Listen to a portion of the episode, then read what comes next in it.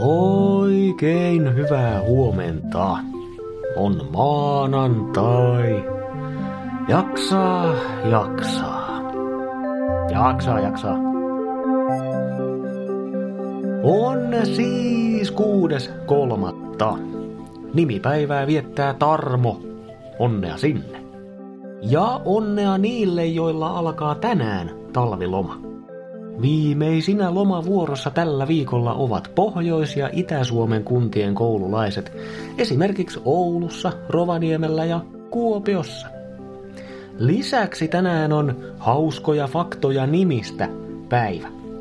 Voin avata pelin kertomalla, että Mikko polveutuu Mikaelista, hebreankielisestä nimestä, jonka merkitys on kuka on Jumalan kaltainen – niin ja Mikkojahan on Suomen historiassa väestötietojärjestelmän mukaan nähty yhteensä reilut 57 000 kappaletta.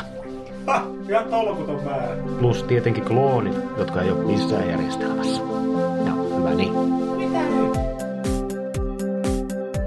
Sää on kovin talvinen. Helsinki.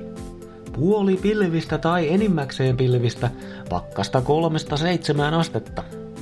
Kuopio, pillevistä, heikkoa lumisadetta, pakkasta kuudesta yhdeksään astetta. Tampere, enimmäkseen pilvistä, mutta siis aurinkokin saattaa pilkahdella, pakkasta viidestä kymmeneen astetta. Turku, pilvistä, iltapäivällä saattaa sataa lunta, pakkasta neljästä kymmeneen astetta. Salossa näyttäisi vähän poutaisemmalta, mutta pilvistä on ja varhaisaamussa pakkasta jopa karmaisevat 11 astetta.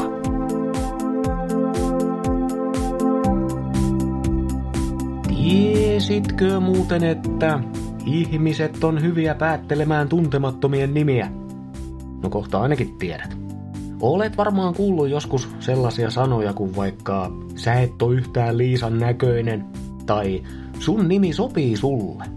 Eli että naaman ja nimen välillä pitäisi olla joku yhteys. Ja tiede sanoo, että niin onkin. 2017 julkaistussa tutkimuksessa testihenkilöille näytettiin tuntemattomien ihmisten kuvia. Ja sitten testihenkilöiden piti valita tarjotuista nimivaihtoehdoista se nimi, minkä he ajatteli kullekin tuntemattomalle kuuluvan.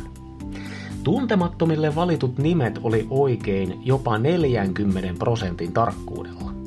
Eli ei läheskään täysin oikein, mutta osumatarkkuus oli huomattavasti sattumaa parempi.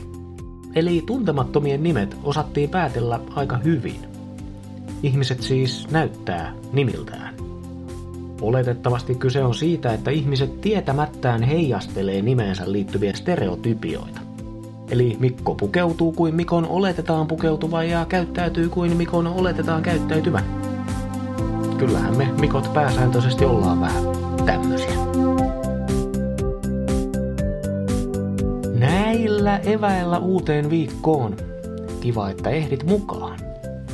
Muista, että vanhan suomalaisen sanonnan mukaan ei nimi miestä pahenna, ellei mies nimeä. Minä olen toivottavasti edukseni Mikko ja toivotan monivivahteista maanantaita. Just sulle.